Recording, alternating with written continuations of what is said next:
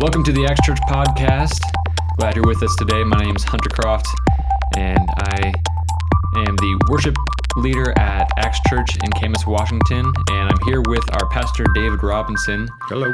We've got some uh, something that we want to discuss, an article that we recently found that we wanted to discuss with you today. But first off, I mean, how is how's life, David? Oh, you know, it's uh, it's got its good sides and its tough sides, but the Lord is faithful. I've been learning a lot about uh, just trusting the Lord lately, and uh, He's brought a lot of circumstances uh, where I've just had to really lean on Him, and so it's been. Uh, you know, those are difficult times, but those are times that are uh, that really grow your faith. They really grow your trust in the Lord, and uh, you know, when He says, "Lean on Me," he's going to come through. And so doesn't mean times won't be hard, doesn't mean things will be difficult, doesn't mean that there won't be a lot of stuff, but he is uh, he's faithful when we trust him and you know he sort of builds those muscles of trust and faith in him and so i've been sort of going through uh, the, some difficult things that have put me in that situation but it's also been a, a huge blessing to see the lord come through and be trustworthy so yeah. that's been a good a good thing well i had this uh, i'm sorry i had this article come to me from uh, actually Sherry Ware, who was on the podcast a little while back, sent me this the other day. And I found it interesting. I thought maybe it's worth talking about. I think it's the type of stuff that a lot of us know already, but it's a good um, sort of way to help us understand our friends and neighbors and to help us understand ourselves. Um, I think a little bit in terms of the way that we are viewing church and the way that we are um, uh, looking at. So it's called 10 Reasons Even Committed Church Attenders Are Attending Church Less Often. And it's by uh, Nieuwhof, who is a, I think he's a pastor in Canada. Um, I've listened to a podcast of his before. I think he's got a couple different ones, but he wrote this, and, and I don't think it's that recent, uh, but it's it's interesting. And uh, it, basically, it's it's talking about. Listen, we're, we're not talking about people who are visiting the church or people who you know aren't believers yet or, or any of that kind of thing. We're talking about the folks who are really committed, the folks who are um, you know a part of the church, who are connected to the church, who are volunteering, who are doing all those kinds of things. That there's a a trend that those folks who in times past were very very regular in their attendance would not miss very often at all now miss much more often in terms of, and, and I think we're just talking about missing Sunday morning worship service. And so, uh, you know, I, I, before we kind of get into his reasons and, and all that kind of stuff and, and, talk through it, let me ask you what your experience has been. Um, I'll talk about mine too, but you know, growing up in the church, obviously in Spokane, uh, culturally a little different, uh, geographically a little different than here, um, different than Canada. Of course, this article is talking about nationwide. You know, this is, and I think probably both U.S. and Canada uh, that this is a trend that we see. But tell me about sort of from the time you were very young to the time that say you left the church that you grew up in to go to Bible college or whatever. What, what was your? Did you notice this trend? That was it everybody used to come all the time, and as time went on, you saw uh, more sporadic attendance. Not specifically talking about the really connected group of people at the church. Yeah, I think um, I noticed that definitely growing up. Um, and it's kind of hard to tell, you know, when you're younger, you see things differently. And then when you're older, you have bigger expectations um, that um, even if things are the same, it might feel like there are less people around. Mm-hmm. But I definitely think that there was a, I noticed it mostly in the volunteer presence at my home church. Um, I think when I was really young, it just seemed like there were tons and tons of families who were always um, coming together for whatever event we were putting on, like a VBS or youth events. Um, and I, I, know for certain that, and this is partly just circumstance of people um, moving away, but I know when I started youth group, we probably had eight to 10 youth leaders. And by the time I graduated, probably had four to five youth leaders. Um, and part of that was just a lot of those youth leaders got married and moved away, um, mm-hmm. went on to another job out of town or something like that. So it's not necessarily um, indicative of this trend that we're discussing. But I did notice from when I was probably seven or so, where there might be, you know, ten families involved in in helping set up for VBS um, during the summer.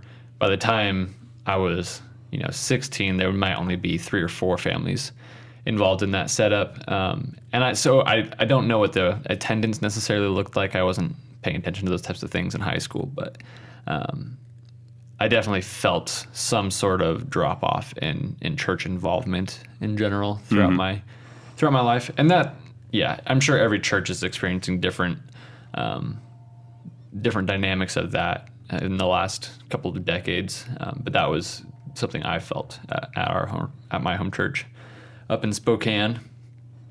Yeah, I, I think that uh, you know when I was young, it was you're at church every time the doors are open. Uh, of course, I was a pastor's son, and so uh, you know we sort of had to be. Uh, but there was a way that pretty much everybody uh, looked at it. Uh, the way that, that most people, I think, connected with church who were who were connected was, yeah, we if church is going on, we're there, um, and that process, I think, has its, and we'll talk about the negative side and positive side of that of that mindset. Um, but it certainly has changed, which is to say, um, you do not see. You know, I'm, I'm, very familiar with the attendance patterns of um, Acts Church, for instance, and and you know, I can see every week because I know the people who's missing, who's not, who's there, and who's whatever. And most of our people are are actually, I think at Acts Church maybe more often than the average. I actually mm-hmm. think that that this trend that they're talking about here, um, we do pretty well with it in terms of people really being committed and connected. But I've also been at other churches, and I've also I also recognize this trend. And, and of course, again, just to be clear, I'm not talking about people who are on the um, outskirts of you know still deciding whether to be connected or still deciding whether to be committed or um, just you know the seeker the person who's just checking it out i'm not talking about i'm talking about people who are you know in the church you know and some churches have membership those those folks right yeah. and so i also have noticed that when I was growing up, like an event, you know, you, you do the event-based stuff, uh, a big youth outreach week, something like that.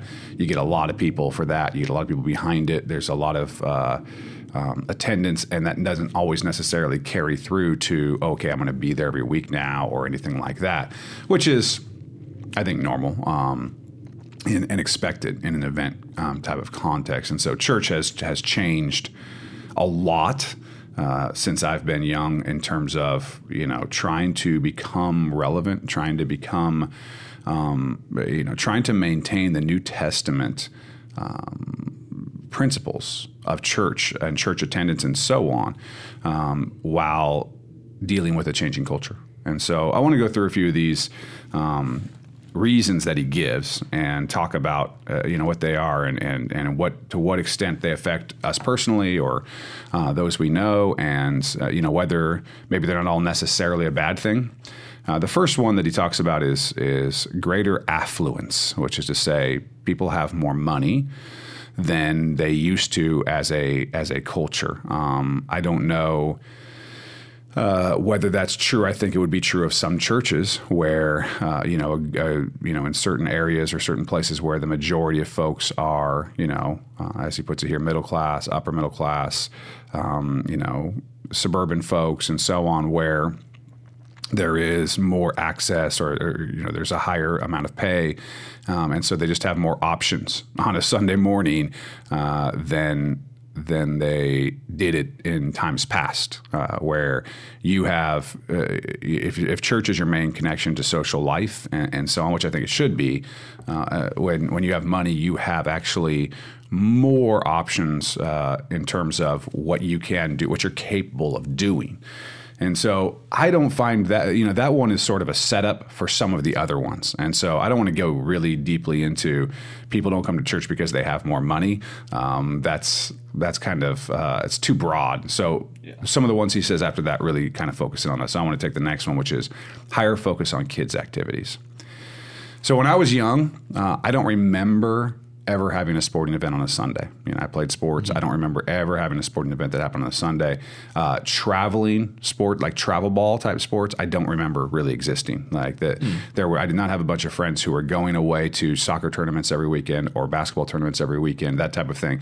It just wasn't part of what I recall going on at the time. We played sp- sports you know, uh, youth sports until you got into junior high, high school, and then you played you know high school sports, and high school sports are generally during the week, Mm-hmm. uh, right? Their football's on Friday nights, or you know, depending on you know which team you're on, maybe you play on a Monday night or a Thursday night or whatever. Uh, baseball, they're during the week, they're after school, they're that type of thing, and so it really didn't interfere with the the weekend where Sunday morning would have been a time. So I think that this has two parts to it. One is that society had a certain respect for Sunday mornings in general, right? There was a Yeah. time when when nothing was open. My mom will always be like, "Yeah, Fred Meyer was the first place that started opening around here in Portland on Sundays, and that's you know, uh, you know, and after that, you know, it, it all went downhill. Everybody's opening up, and no one's treating Sunday uh, with respect anymore. Which is Meyer. yeah, Fred Meyer, Fred. I'm gonna that, that guy. But the, the point is, is that she's right in the sense that the culture definitely has moved away from saying, okay, Sunday morning is something that's family time. Whether you go to church or not, you sort of respect it and and It was a Sabbath. Right. Like I remember being in, in law school um, in Virginia, and one of my professors said, My neighbors who don't go to church also won't come out of the house to like mow the lawn or do whatever until about noon, just so everybody else doesn't necessarily know that they don't go to church, right? Because it was kind of so culturally part of what, what goes on in that area that that uh, there was almost like a maybe an embarrassment or whatever but everybody sort of takes play takes part in the sunday ritual of we don't we don't do stuff on sunday until sort of the after church time Yeah. um, that is definitely not the case here Yeah. we just have two saturdays in the northwest Driving to church on Sunday mornings, it's amazing how many people are out running at like eight in the morning on a Sunday morning. I running yeah see that's its own problem. I, I don't know what that's all about. That just seems tiring and i've got a car so why would i why would i do that? But that's a, a different issue. Obviously assumedly they're doing it for health or something but that, yeah it just seems crazy. Um, but yeah people are out doing their thing right? It, it, if you go out on the saturday morning and you go out on the sunday morning in the northwest i don't think you would see a, a hugely discernible difference in the number of people out. Um, and the people that are out you know shopping doing what you do on the weekend right? You t- you're taking care of stuff you hit the home depot and you pick up a 2 by 4 because you got to fix the whatever. Um, all of that kind of stuff is going on and it goes on Saturday and Sunday pretty equally. Of course, that's not how it would have looked 50 years ago, 40 years ago, 30 years ago, even 20 years ago. I don't think it would have been like it is now. And so that's one aspect is the uh, the desacralizing of Sunday or whatever. And that may be one of his points here, but I want to talk about it here because I think it relates to the kids' activities thing. Yeah. Because there's nothing wrong with having your kids in activities. I was in all kinds of stuff. Yeah. Um, but now there are people who who would prioritize having their kid in several on several teams, um, several of which travel to where they're out of town all the time on the weekends. And of course, that's related to the affluence thing. You got to have money to be able to do that. And it relates to how are we prioritizing. Um, here's here's my thing, and and. I'm, uh, you know, I have no intention of this being offensive or anything, but most of the kids on these teams are probably not going to make their living playing the sport, right? maybe they might get through college. Some of them might get through college. Um, the, the statistics would say that those who are able to pay for a college education by playing sports compared to the number of young people who play sports is probably a relatively small number. Um, and then those who, now they might still get to enjoy playing sports in college. That would be a bigger number because not all schools give scholarships. Yeah. Um, but the number of kids that would benefit financially because of the output of hey i've had you in so many sports is is probably relatively small. And so um, i don't know if if a lot of I, I don't know what the mindset is. If it's hey my kid really wants to do this and they really want to do this all the time um, that's one thing or hey i want this for my kid because i think it's going to pay for college I, you mm-hmm. know that type of thing. That's another mindset. I'm sure there are like anything there are a ton of reasons why you might do it but the one thing that seems to get sacrificed in it for those who, who do that is church and, and the community. And so you're, so you're substituting basically the soccer community the basketball community whatever for the church community. And of course that's a very poor substitute um, uh, for your growth spiritually for your growth as a family and so on. Now having said that i'm not dogging on somebody who has their kids in in sports. I'm just making the the obvious connection that it is a choice that you're making. It is a priority choice that you're making. Did you see that much when you were growing up I don't think so. I think so. So for me, I did a lot of sports in high school. I did I did a lot of cross country and track in high school, and a lot of times we had Saturday um, invitational meets. And even when it, we would have meets in Seattle and in Portland and in Montana and things like that, and even those ones that were on Saturday, we would be back by you know midnight Saturday night.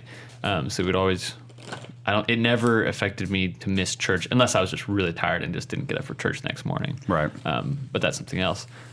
So I I did not encounter that a lot. No. Um, until until I think that I saw some some of it in college when I was at churches. Um, it'd be like, oh, where's this youth student? Oh, they're gone on a, a soccer tournament or a basketball tournament trip to somewhere Right. else. Right, and, and I, I, there's a difference between you know we have three of these a year, okay, Yeah, yeah. and we do this every weekend, Yeah, right? yeah. So it's it's I think what he's talking about here is the is those who have their kids in in something like that where it's it's you're more often doing that than you're at home. Mm-hmm. You're you're you're basically your weekends have been given to this sport so that you're gone most of the time on the weekends or really often. I don't think I don't think you would even see a statistical significant number if your kid was in something that maybe there was three or four tournaments a year where you were gone for the weekend. In fact, I, there's reasons why I think that might be great. Um, getting that experience, going somewhere else, and, Yeah. and and whatever. It's it's more of the I'm on I'm I'm doing this so much that literally we travel for this whole season. Like and I'll when- see you in 12 weeks when we're done with. Right. When, when we're done with this, is, and and really only see you for two weeks because then the next one starts up. Yeah. Right. Then it's winter ball. Then it's spring ball. Then it's summer ball. Then it's you know whatever. And and life revolves around that sport. And and I love sports. Okay, love it. Played sports growing up. Uh, you know, I, It's great for kids. I think it's great for kids. I think it builds character. I think it. I think it builds a lot of uh, uh, discipline. A lot of things that are really good. Um, and yet, I do not uh, think that sports even rank in priority with uh, what what Christ has called us to in terms of calling us to the church and what we're what we're to be doing. So there there's not a a significant well, let me say this differently. I was going to say it's not a significant eternal impact. There can be an eternal impact in the self discipline that you're learning and the and all that kind of stuff, but it's not it's not something I would substitute for church. And I think that's clearly, however we want to put it, that's clearly what you you're doing if you choose the sport over um, being an active, participating part of your local body. Uh, let me go to number three because it's also connected to uh, to the money thing or to the affluence thing. It's just more travel, right? When and I talked to Kristen Wire, you were there too yesterday at staff meeting, and, and I was like, "Well, what's the deal in Texas? Do people take off for the weekend as much?" And she's like, "There's nowhere to go. Right? we're in Dallas, Texas. Where are you going to go? You know, that's not for a weekend. Yeah. You know, as we're here in the Portland area." Um, in Camas, you can be at the beach in an hour and a half to two hours. You can be in the mountains. Uh, You can be at Mount Hood, say, for a ski weekend in what fifty minutes. You know, yeah. uh, maybe an hour. Uh, you can you can be in Seattle in two and a half hours. You can you can go in, at a place that's a very doable travel weekend to a lot of cool places. And you got the gorge with all the hiking trails. Absolutely. Yep. R- white rod or raft. I mean, the summertime. You know, there's the the options are phenomenal. Um, and and so with with people who have the money to do that, but even if you don't have the money, you can go camping. You know, people love to camp, um, and the choice to camp is is uh, you know, or to or to go to the beach or to do whatever is a choice that you have to make. And sometimes that choice means I won't be at church on Sunday. Um, now the question, what he's saying is not because people have always done that, which is to say people have always taken a weekend. The, the average person has always missed church a certain amount of time to go do Yeah. that kind of thing. He's talking about those who now, okay, it's now June, the kids get out next weekend. I'll see you in September. Yeah. Right. I'm going to be at the beach every weekend, or I'm going to be camping every weekend. I'm going to be doing. I'm going to be going out enjoying the outdoors, which I think is great to enjoy mm-hmm. the outdoors. But instead of you know leaving Friday, you know being there Friday night, Saturday night, and then driving back for church on Sunday, or coming back on Saturday night, or whatever, I'm going to go ahead and take the whole weekend through all these weekends. So I'm gone. You know, if the summer's 8, 10, 11 weeks, I'm gone seven, eight, nine of those weeks, um, and then of course a few weeks in the fall and a few weeks in the spring and whatever, and it, and it adds up, right? Um, it adds up, and I think that's what he's what he's talking about um, again, what all these are going to come down to is is the priority, right? And and and, and we're going to come back to, you know, why it might be good to balance this thing instead of the absolutely every time the church doors are open, you never miss it because you feel so guilty if you if you don't. Yeah. And I prioritize this so low that a friend calls me on Friday and says, "Hey, what do you think about the beach?" and I'm and I'm calling the uh, children's director and being like, "Hey, heading to the beach this weekend, find somebody to replace me." Um, which you know, there's a time and a place for that. Like, hey, I haven't been able to get out of town in six months, and this is my opportunity. That that makes sense. But I was at the beach last weekend. That makes less sense, right? for for those who traditionally were used to be the people who would be there every time. Um, it mentions uh, blended families, uh, single parents, and so on, where maybe the kids are going back and forth on the weekends. Uh, that that uh, is obviously uh, an issue that nobody that's not a priorities thing. That's nobody that's nobody has control over that. He mentions that look if you're if there are kids at your church say youth or young kids and uh, they're in a, a house where there's back and forth on the weekends then 26 weeks a year which is only half the year is perfect attendance for them. Yeah. um, and so that's just an issue that exists in our society and i'm not sure that's new. Yeah. um, I don't know what your It's experience probably- is with that, but it was very common when I was young that you know people w- lived in uh, you know had step you know had had uh, their parents were divorced and Mm-hmm. they went back and forth and things like that. So I'm not really sure that's even a new trend. I mean, what's your Yeah. experience? I'm sure it's. I- don't have a lot of experience with that. I don't. I think. I think if I had any divorced fr- friends who were uh, kids of divorced parents, I think most of them, their divorced parents lived in town, so it didn't. So they could still They go. could still c- come to church. Um, so yeah, I don't. Because where are you going to go in Spokane? I Yeah, mean, you got like else? five churches. Right. That's not true. No, it's a big city. Um, so I, I don't think I noticed it that much, but I, I have to believe that it's at least a somewhat increasing trend. I mean, I, I think it probably is increasing in some ways. As an attorney, I can speak to this. In some ways, in a good way, which is to say, co-parenting children when there's been a divorce is a, a much higher priority for the courts and for and for families these days. As where in the past, sometimes it was sort of there's there's what we call and still exists uh, as a as a concept in a lot of places, and, and generally this sort of uh, the standard parenting plan, and the standard parenting plan is kind of usually dad is the one who gets every other weekend, and or I'm sorry. Yeah, every other weekend and Mom's there two the weeks in the summer, right?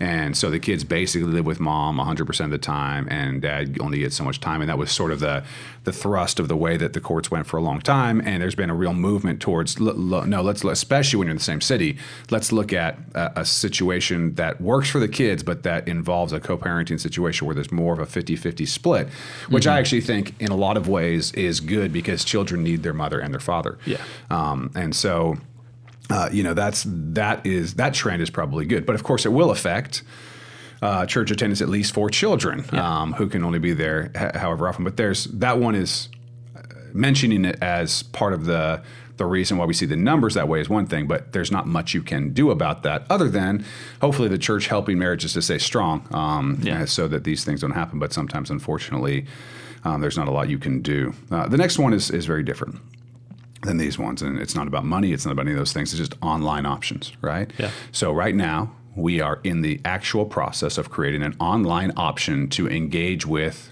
church content. Yeah. Right?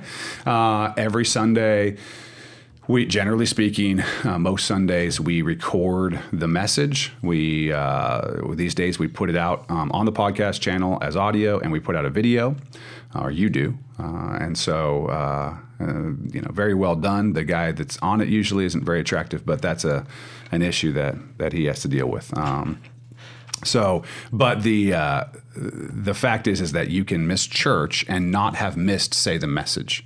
You can catch that, uh, you know, when it comes out uh, during the week. You can. So you. So I think there comes this this point where it's easier when you're sitting here justifying or thinking about, I'm gonna go to the beach, or let's be honest, I'm gonna sleep in. you know, I'm not gonna get up. You can be thinking, I'll catch the sermon later. Um, uh, now there's a good and a bad, and you can even go. There's even churches that do their whole service live catch. You can get the worship experience. You know these big churches with these great worship bands and and preaching. And you get the whole service. You can sit there at your in your you know underwear and watch the the whole service go on, and you know, with a cup of coffee from your couch. Yeah. Um, and so you know I have always, uh, always, uh, I have generally resisted doing a live service, um, having our service go out live. You could now just do it on Facebook Live. And for basically zero expense, you could set up an iPhone, push go, and have the entire service, worship the whole thing, broadcast on Facebook Live. Anybody who wanted to could could check in. Um, and so the cost to to put this kind of content out has, is so low that a lot of churches are doing it. And I'm glad that they do because there are people who are uh, in the hospital or mm-hmm. for whatever reason can't get out of the house or whatever and still want to be able to engage with the community at whatever level they can. Yeah. And so I like it for that. I do not like it for the I decided to sleep in this weekend or, you know, what I've admittedly done in the past when we went to a church that live cast their sermons years ago is every once in a while we, you know, my wife and I would just be like, yeah, we'll just watch it today. Mm-hmm. You know, well, here's the problem with it. Um, I'm watching it, but I'm also making breakfast for the kids, and I'm also I'm not engaging in it in the same way as I would be if I was in church. And even if I did, it would not be the same. It's not yeah. the same as being there, because here's the one thing that here's the one part of the equation that is completely missing. You're not adding you yeah, to it, yeah. right? You're not bringing yourself in. And one of the things we've really pushed at Acts Church and and so on is. Uh, you have gifts, you have abilities, you have talents, and you are important to the church. You being there, them seeing your face, you speaking that encouraging word, or even bringing your own um, issue that you need prayer for, or whatever. They give somebody else the opportunity to use their gift to come alongside you. You know, you you are part of the equation. Church is not a production, or else we just go do it in the studio somewhere and put it out, and everybody could just sit at home and do it themselves. Yeah, yeah. I mean, what's your? Have you been in a church that did that? Did you notice it affecting attendance? What was your What's your experience of it? Um, my experience is not so much. I've never been able to see any particular attendance trend, um, but I do. So when my wife and I first got settled in Boise for my last year of college, um, we kind of had decided to plug into um, this one church, and we had gone there a couple times. And one morning, me and my wife are both pretty introverted people. Um, it takes a little extra effort for us to to go interact with people, and so uh, one morning we just were not feeling social. We weren't feeling like we wanted to um, engage with people at all. So we um, pulled up a live stream for a church actually here in Vancouver. Um, mm-hmm. We pulled up a live stream for our church around here and watched that instead. And um, for me, it was kind of like it was a church that I had heard of. I was kind of curious to see what their um, what their services were like since I have since I was getting a degree for ministry. It was I kind of had a different angle on it. Mm-hmm. Um, but I just it was it was a way for us to say we're still gonna get some sort of spiritual nourishment this morning. I don't remember what the sermon was about, so maybe we didn't get that much. Um, we're gonna get some sort of spiritual nourishment this morning, and we're justified in not going and being part of a local body. Mm-hmm. Um, and especially if, if, you're an introvert, that's going to be something that you're going to have to to fight probably yeah. on a on a weekly basis. You know, um, I know for me, Saturday night I start getting pretty tired for Sunday morning because it's it's just a lot of of social interaction. If I had to do a Sunday morning every day of the week, um, I would my brain would get fried because I'm just an introvert, and so um, that type of interaction, while good for me, is t- tiring to me. You got to wrap up for it. Yeah, yeah, yeah, yeah, yeah. I, I start feeling it Saturday morning. I start I'm mentally am preparing, and then, you know, there's a lot of stuff that I have to pay attention to in preparation for Sunday morning.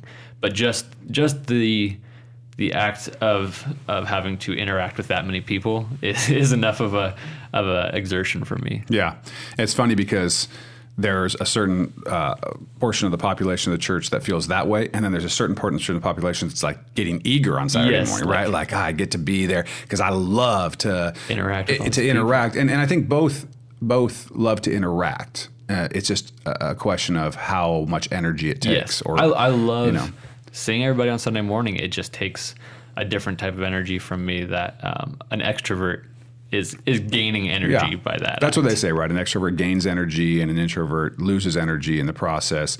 Um, I guess the extroverts are stealing your energy. Yes. Uh, they're, they're sucking our They're souls. sucking your your energy away. Um, but you know, there's still there are things that you look forward to and you know they're going to make you tired, and yet you still look forward to them. Um, but and if you're not feeling up to it, having that option is going to be much more of a temptation, I think, for the introvert than it is for the extrovert, who actually is really looking forward to the the uh, you know knowing or let's put it this way is knowing they're going to get energized. Yes. Yeah. They're they're more like they're They're less like, why would I watch a live feed? Right. Like that doesn't. That's only. Right. That's a very small part of why I go to church. which is also which is also true. It should be Should be true for the introvert. It should be true well. for everybody that it's a small part of why you go to church because we're, while we definitely, hopefully, we're getting something at church, the primary reason that we go, or the thing that should drive us or compel us to go, is our love for the people there. Mm-hmm. We should be going because we want to give of ourselves. And and I know for some people are like, but I just go.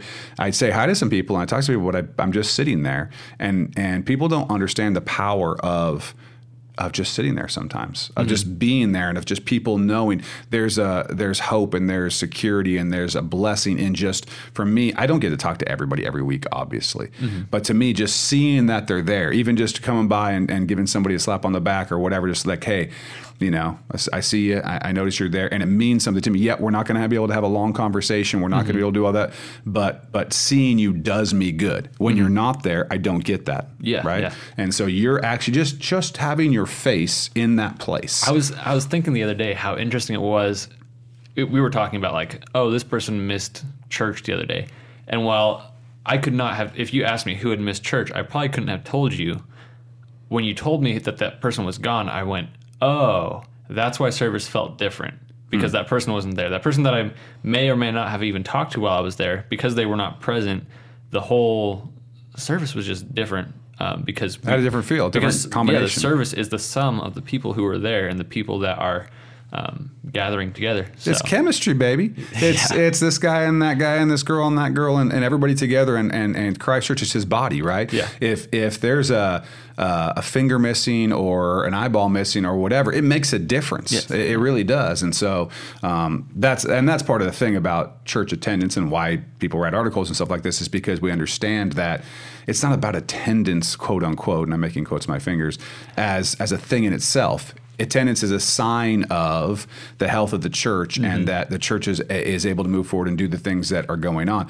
You also miss things um, if you just listen to uh, a, a message online. For instance, uh, what some people may not know is if you listen to one of our messages online, oftentimes the first five to I think a, a week ago it was twelve. It was 16 minutes. Okay, sixteen minutes is cut out because we were you know the the messages we're going to give you the part of it that's that's in Acts. So at some point I say something like, "All right, let's get into Acts." That's where the thing starts. Usually, I may have talked for ten minutes about what's going on in the church or or an encouragement of a certain thing or talking about sort of a side note before we get into it, uh, talking about what we believe about Scripture, what we believe. You know, there's there's oftentimes something there that you won't even get if you just listen to the to the podcast uh, audio of it or to the um, to the uh, video. yeah. And so you are also missing that. The things like announcing what's going on, uh, being able to get a feel for what's happening in the body. You're missing all of those things by not being there. And so to me, the online thing is great for those who weren't able to be there or who need to catch up or who whatever. But it would definitely not be a substitute for being part of the church and adding what you have to do and being discipled and being and having and having elders and, and leaders in the church and so on that love you and care for you and are and are whatever and just what you add. Like you say I don't even know what was what was different. It's like oh so and so wasn't here. I think part of of the reason this trend has grown is that we have seen church as something that is for us. We've we've turned church into a commodity that um, I'm going to this church because I I think they're somehow going to um, help me be closer to God or something like that. And we've made church about us and not about what we are. Is we've made about us when it should be about what we can contribute to the church, uh, to the other people in the church, and should be about spending time with God um, in a corporate setting. right And and that's that's it's just part of you know America is is how can I make this pursuit about me? And um, I think that's part of the reason why this. now you're making me feel guilty I don't like this at all And yeah, it's not like it's not like because um, you and I attend church pretty regularly because well we we really have to. Pre- be yeah pretty regularly Um, but we're still we're probably that same mindset is probably affecting us elsewhere. It's probably I um, think it. I think it affects us. I, I think that it's okay to say the church is giving me something. okay? Yes, yes. I think that that's okay. But if that becomes the goal, again, like I said, what's what's what's reason. compelling you? What's mm-hmm. driving you to be there? And if it's what's driving me to be there is me and what it's going to do for me, that's that's a problem. If if it's of course, the me thing is big and I get some things out of it, but I'm actually there for them. Then on the weeks where you don't feel like you get as much out of it, you're not as likely to be kind of turned off to the whole thing because you, your goal of being there was for the other people. it wasn't a total bust. Right, it, or maybe not even a bust at all because the reason you were there. I mean, I you know you can go to a church and have things about that church that aren't really culturally your thing, that aren't really whatever. You may not even like the preaching that much. You may not even like the music that So much. you're You okay may- with that. You're but okay yeah, right. If you don't like the preaching, that's fine. Um, there's a little pink piece of paper on your desk, um, but uh, no, no. There, it, you can you can uh, you can not like those things, or, or, or certainly. I mean, look, not every sermon is going to hit you, okay, and not every and not every worship set's going to hit you, and whatever. But if you're not thinking about what am I getting, what am I getting, what am I getting, then you're not going to be as disappointed when you've come and mostly given. Now, the problem is is that it's not the people's fault that they feel that way. It's the way that we talk about church. Okay, and this goes back to uh, you know classic economic theory. Generally speaking, and people are like, "Oh, great, here he goes on classic economic theory." Uh, generally speaking, we try to to be to uh, I'm not going to use the word manipulate, but we try to affect people's behavior by appealing to their own sense of self love. Okay, so you've got a Coke in your hand right now. They can't see that, but I can. Um, not a sponsor, um, but that uh, that Hold it up to Coke. the microphone. the- there, oh, there you go. I'm sure they can hear the bottle there. Um, that Coke, the the reason that you have in your hand, at least partially, is because someone has convinced you at some point or another that this is going to give you pleasure or long life or yep or it's got your name on it or or whatever it may be somebody has has used an advertising method that has appealed to your self-love. They don't say no one says drink coke it's the right thing to do. Suffer through coke because because you ought to suffer for coke. No one uses that as an advertising method because it's not effective. What's Yeah. effective is to say here's what this here's what this has to offer you Mm-hmm. this is about you and so all advertising i mean go look at any advertising you find there's some aspect of it that's that's that's appealing to your self-love And I think I've seen a lot of advertisements. This might be a pushback on what you're saying. I've seen a lot of advertisements that kind of do the pay it forward type of thing. Like I think I've even seen Coke. Ironic that we're talking about Coke.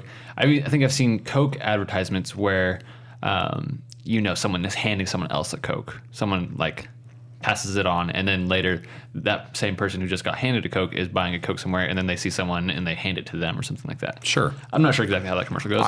yeah Um, i think i think products can can be effective in that way but go ahead And I think, but I think what that's really about is about feeling good about yourself because, um, and it's and it's showing that you are so selfless that you would give such an amazing product like Coke up uh, for someone else. Right. Why are you assuming the other person wants your stupid Coke? right. Um, no offense, Coke. I don't want you to sue me, but um, and I like Coke fine. So, uh, but yeah, uh, I think sometimes we do that. You see some of that, but most advertising, right, Yeah. is is an attempt to make you feel. And there's nothing really wrong with saying you're going to like this hamburger. Yeah. Okay, I- if, they, if you believe that's true, that don't someone's going to like it it, 'cause they're gross. I, I tell people, hey, look, check out this. You, you went and watched a movie, right? Mm-hmm. Uh, it was a great movie. You go to your friends and you're like, hey, check this out. You're not telling them to check it out because them watching is going to make you feel better. You're telling them to check it out because you think that they're going to enjoy it. So you Mm-hmm. are appealing to their self love at some level. That you know, honey, eat the cookie so that you know, or, or how about this one? Um, do the thing, or you're grounded. Right? You're appealing to the self love even there. Like you don't want to be grounded, and so you'll do this thing. We we tend to, but that's when we're trying to affect behavior. Okay, mm-hmm. so so follow me here. Okay. If I'm trying to affect behavior, I'm my only power is to convince or persuade you by appealing to your self love. But if we don't believe it's us that's involved in the process, but rather God who's involved in the process, we don't have to feel the pressure that we're the ones who have to bring people into the church by saying, Come to our church. It's the best church. It's the whatever. Let me just tell you, it's not the best church. I don't know what the best church is. Maybe I mean God knows that somewhere there's the best church. Okay, um, the best local expression of the body of Christ who's just killing it. They're just awesome and amazing, and that's and that's great. It's probably not Acts Church. Okay, it's probably not whatever you whatever church whoever's listening, whatever church you're going. It's probably not the best church in the entire world. Um, for certain people that are called to be part of that body, they're called to be there because because Christ wants to use them along with you in a process. The church is a movement, right? Mm-hmm. Uh, the the author of this article talks about the church being a movement as opposed to an institution. I agree with that. And so, but if I'm going to you saying, here's, let me list off for you all the things that this church is going to do for you. Let me sell the church to you. Mm-hmm. There's nothing wrong with that because you believe that there are good things that they're going to be good for the person. But if you go too heavy in the here's everything it's going to do for you, then why would you then be upset when somebody comes in and says, "Hey, I'm not feeling it. It's not doing for me what I thought it was supposed to do for me." And and the way I got in here, the way that I was was persuaded was all based on what this is going to do for me. Mm-hmm. Um, and and so I try to, and maybe I'm just crazy easy. But I try not to do a lot of that. I try mm-hmm. when it comes to when it comes to people coming to the Lord um, in, in, salvation, and and if you don't know the Lord, you know, give me a call. We'll talk about that because you need to know the Lord um, and and have salvation and have peace with Him. But but when I talk about salvation and so on, I don't I don't primarily or or over extend the benefits, especially the temporal benefits, like the you're going to feel happy, everything's going to go well, no one's ever going to get sick, you're going to be wealthy, you're going to be whatever. I, I, that stuff is nonsense. First of all, none. It's not true that those things are going to happen because you get saved. What's going to happen is you're going to be saved, and you get to have a relationship with the Lord, and you get to faithfully work for Him for the rest of your life, selfishly and sacrificially. Does that sound like fun? I don't know if it sounds like fun or not, but I can tell you that that the rewards there, if you want to talk about the self love part of the rewards, there are amazing because the relationship you get with Jesus. But to sell it as, hey, this is all about you. Mm-hmm. Hey, hey, American, how you doing? This is all about you. Yeah. Um, God bless America and come to this church because we're going to make sure that you are happy at all times. And if you're not happy about anything, we're going to jump, you know, do you know, do backflips to make you happy about it. That's not church. Yeah. That's a that's a corporation, and and there's no interest in that. But let's be honest haven't we been responsible for even in the way that we invite people to church and stuff sometimes overemphasizing the benefits that it's going to have to like, a person hey, for you so you can be happy. Yeah. And then if they show up and then they're just they're bound to be disappointed because what they're going to find is well there's amazing stuff going on in the church. Don't get me wrong. It's an amazing thing to be a part of it. It's a joyful thing to be a part of it. There's also hard stuff about it. Mm-hmm. There's also really difficult stuff about it. There's also a call to be working and to be giving. I mean, it, eh, hey, come to my church where you can give a bunch of your money that you used to keep for yourself so you could go to the beach on the weekend mm-hmm. and instead you're now going to give it so that we can go um, do do ministry here in, in, town or in Honduras or in the Philippines or whatever. Um, that that used to be your money. Now it's going to be God's money. Is how often do we sell church by selling tithing? Mm-hmm. we yeah. don't, right? Yeah. Because we know that. It, but but I think we got to be careful about becoming salesmen. Yeah salesman for God because if you read the Sermon on the Mount, if you read uh, that stuff, absolutely, there's there's the Lord is I believe makes following Him attractive, but He also is an, is very clear about the the difficulty and the seriousness of the call. And so we if we don't want people to not show up at church as much because it's not doing a lot for them, then we have to stop selling church. Mm-hmm. Um, and so I, I, my whole point in all that is I don't put that all on the people. I don't put that all on those who um, who feel that way because I feel like we, as the church and as the people in the church, have sometimes encouraged people to view church in that way. Mm-hmm. What what can church do for you? Um, but this is more that JFK asked not what your church can do for you, but what, what you can, do for your church, right? Um, and and that's that's important. Let me, let me rock through a few more of these so that we can um, get through it. Uh, the cultural disappearance of guilt. He talks about. Um, he talks about people feeling guilty about not being in church and that being gone. We've sort of already talked about that. Um, there, there is no longer a cultural guilt, mm-hmm. uh, right? An outward in guilt on not being at church, like the guy who wouldn't come out and mow his lawn until yeah, after whatever. Yeah. That's not. I mean, I don't know how it is back in Virginia where I went to law school. I don't know how it is in in Texas or or Louisiana or New York City. I do know that here there is absolutely zero cultural guilt mm-hmm. for not being in church. In fact, it might be the opposite there might be a cultural guilt for Like, being oh, you in can't church. do anything till noon on Sunday because you're in church. Right. Wow. Or, or like you go to church. I can't believe you do that. Those people are whatever. Mm-hmm. Right. And so and so if anything, the the not only not a guilt, but there's almost you're almost better off not having to tell your friends you went to church in some scenarios around here. I hope I hope that's not too true, but I think that there's there's some truth to the fact that at least we would say minimally it's neutral and at the at the high end it's probably there's a guilt for you to not go to church rather than to, to go to church and so um, there's no question he's right about that, and, and that probably affects it. Although I don't think that's necessarily a negative thing because I don't think people should be going to church Out of guilt. guilt. Um, I think they should be going to church because they feel compelled because they love Christ because they love their brothers and sisters. it's an opportunity for a good thing. Yeah. Yeah. So number seven is self-directed spirituality. Um, and so basically saying, look, people uh, people don't like uh, things like leadership.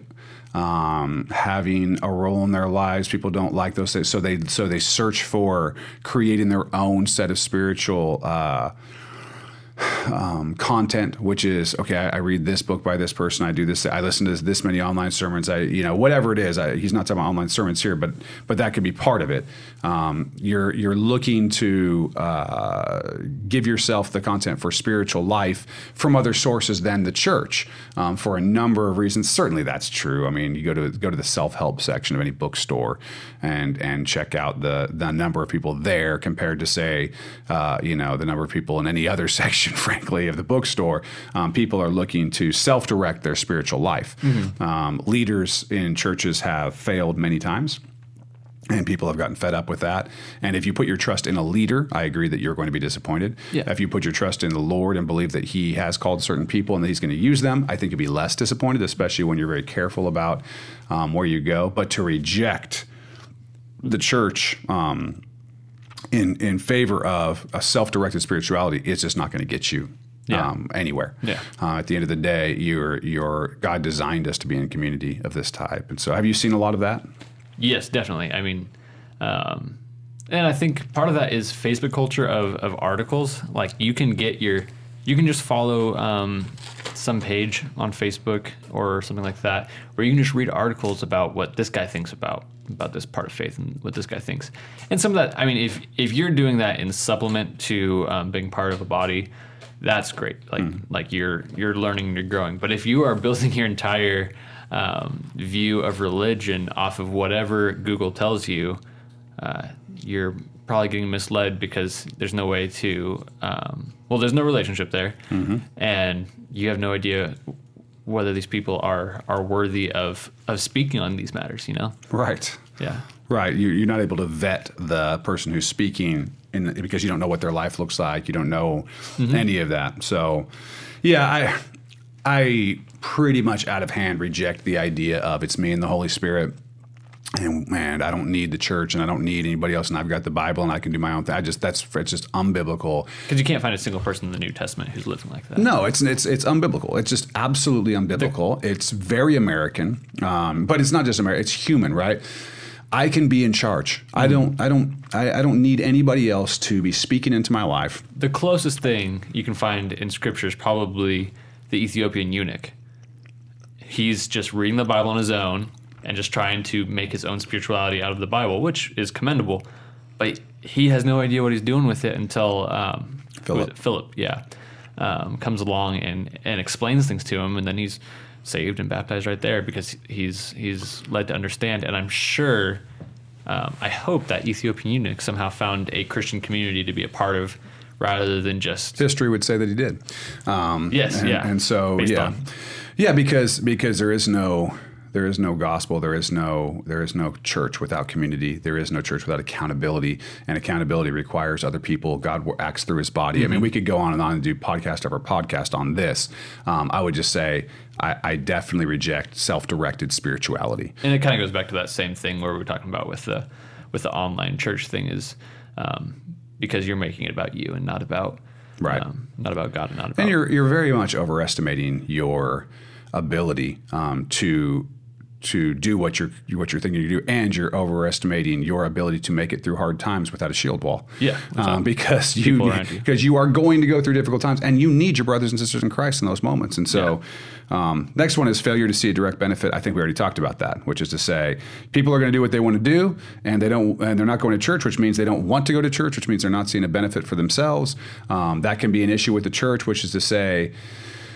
I, like I said, it's not about ourselves, and so we shouldn't be um, counting our experience of church by how great we feel or how much benefit seems to be coming our way.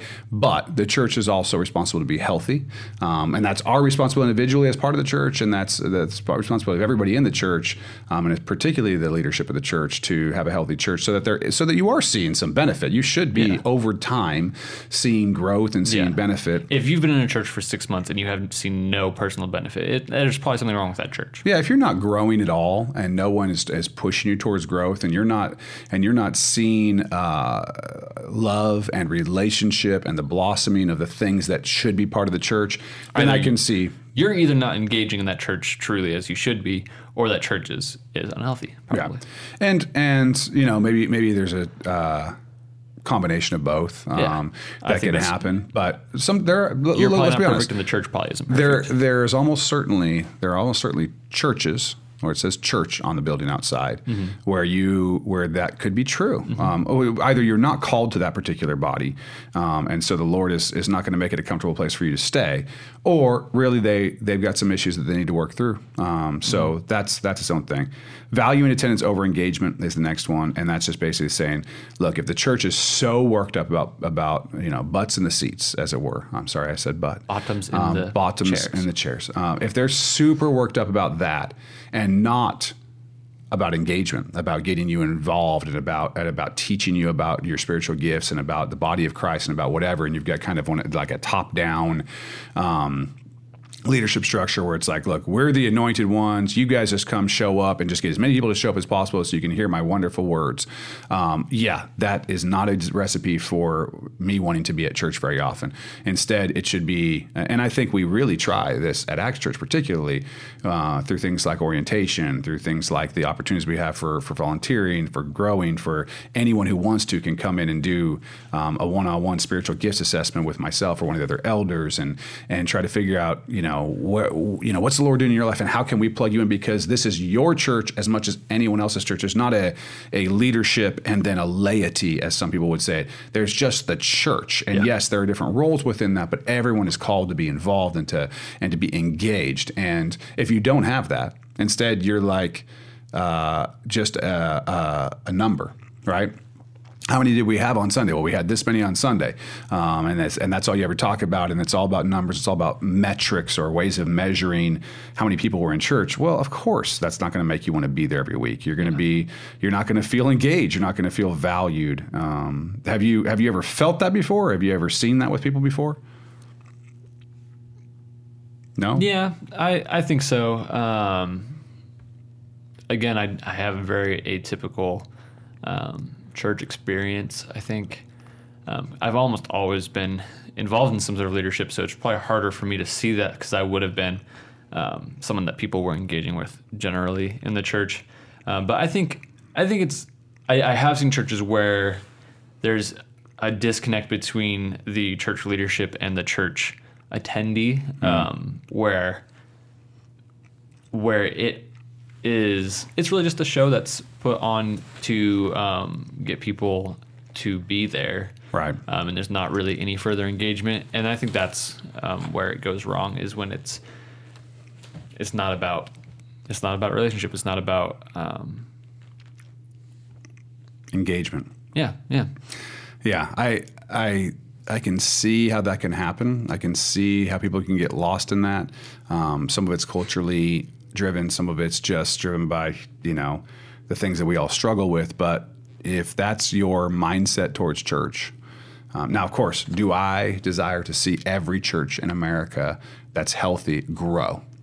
Absolutely, in terms of numbers, in terms of number of people in the seats, yes, but but not for the sake of growth, for the sake of seeing people get saved, delivered from sin, restored, uh, you know, redeemed, and and growing, and marriages changing, and and lives changing, and and and uh, families growing stronger, and all all the things that come from less sin and, and more love and more fruit of the spirit and less of the of the sins of the flesh and and all those kinds of things. That's the point. It's not oh hey. Uh, you know, we have X number of people. Well, okay, that's fantastic, but that's that's all that tells me is how many bodies were sitting in seats. What I want to know is what does it look like? What does the growth look like? Are, they, are, are, you going through the hard times with each other? Are you rejoicing with those who rejoice? Are you mourning with those who mourn? You, what's a life groups or small groups ministry look like? Is, is it powerful?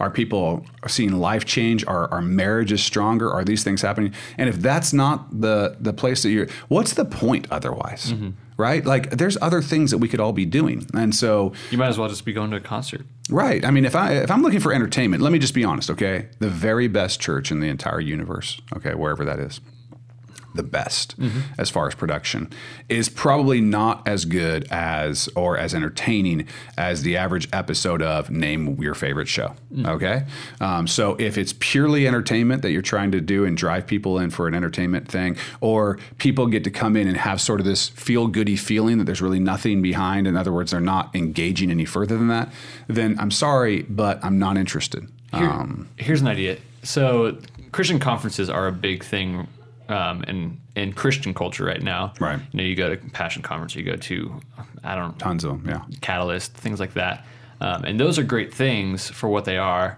But I think what's what's happened is churches have seen, wow, this conference. I I person like church leaders go, I really personally enjoyed this conference.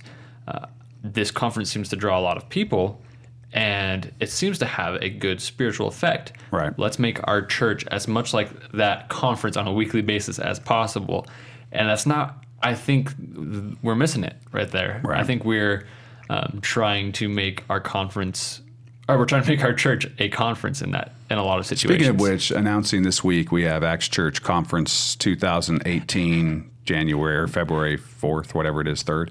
Um, so be there for the conference. register right. for that. Register for the conference. That's um, a joke. No, don't go on our website. There's no, there's no conference. we there's do just, not have the there's just, We have a conference every week, right? It's just church. Um, yeah, I totally see that. You, you, And there's a lot of energy at things like that. Events and so on, there's a lot of energy. There's a very high production value, all that kind of stuff. And there's nothing wrong with that, mm-hmm. okay? Mm-hmm. But but if you're if you're like, hey, this will at the end of the day, if the word entertain is could be used as kind of almost the main goal of what's happening in your Sunday morning production, there's a problem. Yeah. Now, am I saying that that you should not be engaging in worship and engaging in preaching? Yeah, I love good preaching. I love good worship, um, and they are. And there's even an aspect that I would say it's entertaining to me. Which all I mean by that is that I enjoy, I enjoy it. it. I right? enjoy that engagement. Yeah. And, and, so that's fine. That in fact, you should be trying to be excellent in all those things. But that is, but at the end of the day, people should not be going to the church that's the most engaging in that way. They should be going to the church that Christ has called them to attend.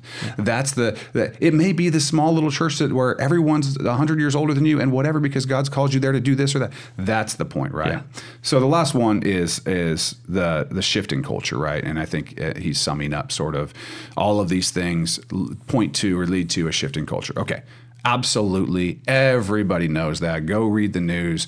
Go grab yourself a newspaper from 1995 and grab yourself a newspaper from, you know, 2015, 20 year difference or whatever, and see the, just the difference in what's going on and the way people think and the way, look, the world has changed. Mm-hmm. It will always, it, sh- culture will always shift and recycle and do all kinds of things, right? Until the Lord comes, we're going to see this. And so, is there a cultural shift? Yes. Is it a bad thing? I don't think so. And I'll tell you why. I'm actually okay with people questioning things like the traditional reasons we attend church. Yeah. People questioning whether or not we're sticking to a New Testament model and what Christ set up the church to be, and looking for opportunities and places where they can engage at that level, and rejecting ones where they don't feel like they can. Um, because if, if it's driven by the Holy Spirit, then then I'm all good with that.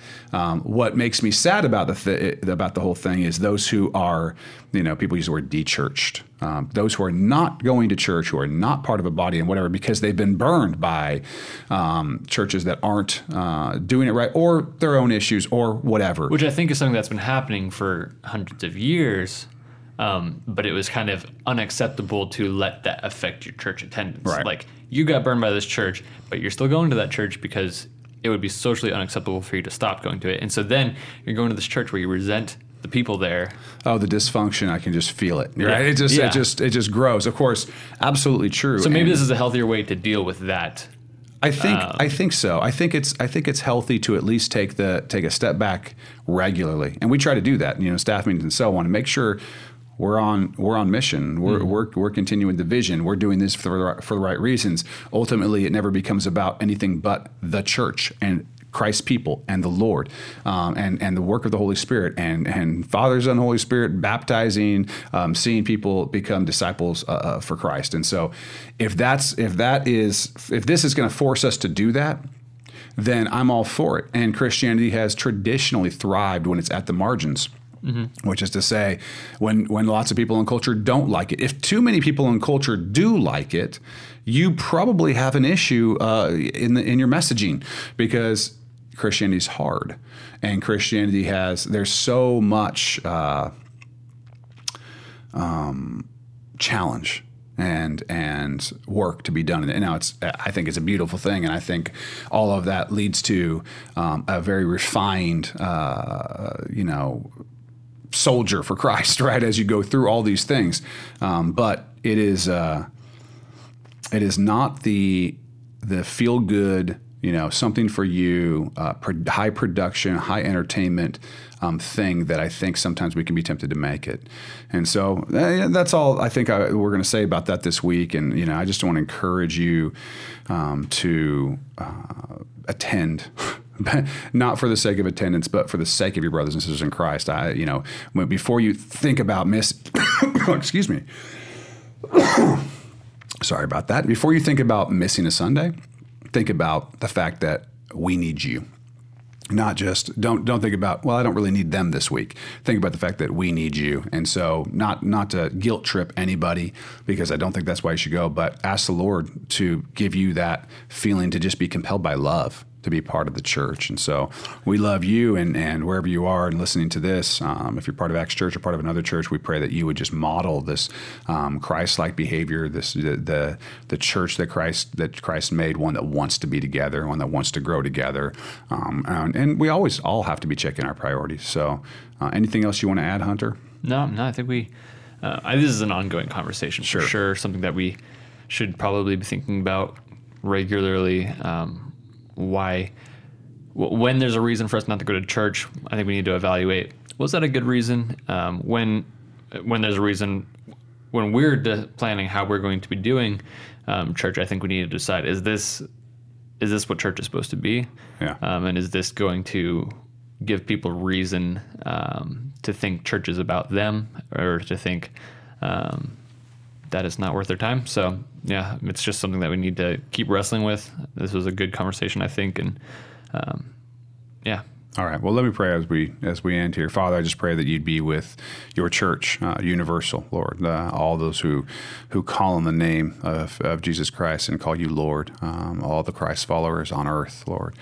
Um, from from the beginning into the end, Lord, I just pray that the power of your church continues to work um, to drive out darkness and to bring the light, Lord. We know you've already won the victory, and so uh, we're so blessed by that. We're so joyful about that. And we just ask that you would um, just be with all of us as we have to make uh, the decision to follow you. And as you call us to a body of Christ followers, a local body, Lord, I pray that everyone listening would find that local expression of the body of Christ, would look hard for where you're calling them, not for necessarily primarily what it does for us, Lord, but primarily what it does for our brothers and sisters in Christ, and primarily what you're calling us to do in being part of your body, Lord. And I pray that you would bring um, functionality to churches that have dysfunctionality um, in every church. There's some, Lord, and I pray that you would continue to to help us to become strong, um, and that there would be no sickness in the body of Christ, but rather that we'd be strong, um, we'd be effective, Lord. We would be a shield wall of soldiers with the full armor of God, um, just walking forward, protecting and helping one another, Lord. And we just trust you. We trust you to build your church um, exactly how you have called it to be built and exactly how you have determined that that it needs to be. And we just pray that you would uh, walk with us in all of that. We love you, Lord. In your name, Amen. Well, there you have it. I hope you enjoyed that podcast conversation as much as we did. If you haven't heard of Acts Church before, we are a church located in Camas, Washington. Um, we're a church that just loves God and loves um, the people that are a part of our church, as well as those outside of our church. We hope that um, if you're not a part of our church, that you enjoyed this conversation and that it um, provoked some thought for you. If you're not part of a church and you are close to us, we'd love it if you came and checked us out. If you're not close to the Camas, Washington area, we would hope that you could find some sort of church that you could plug into, that you could be uh, a part of the body with, because that's that's the full call of a Christian is that you would be interacting with other Christians and um, growing through that. It's not something that we can do on our own. You can see our website at actscamas.org. We have sermons up there, we have other podcasts up there. Speaking of which, if you would subscribe to our podcast, like it, give us a comment, um, anything to help us see that that this podcast is worthwhile to you and maybe just to know how it's affecting you, we would love to see that. It really um, helps us understand the direction that we should take this podcast. And so, thanks for listening, and we'll catch you again next week.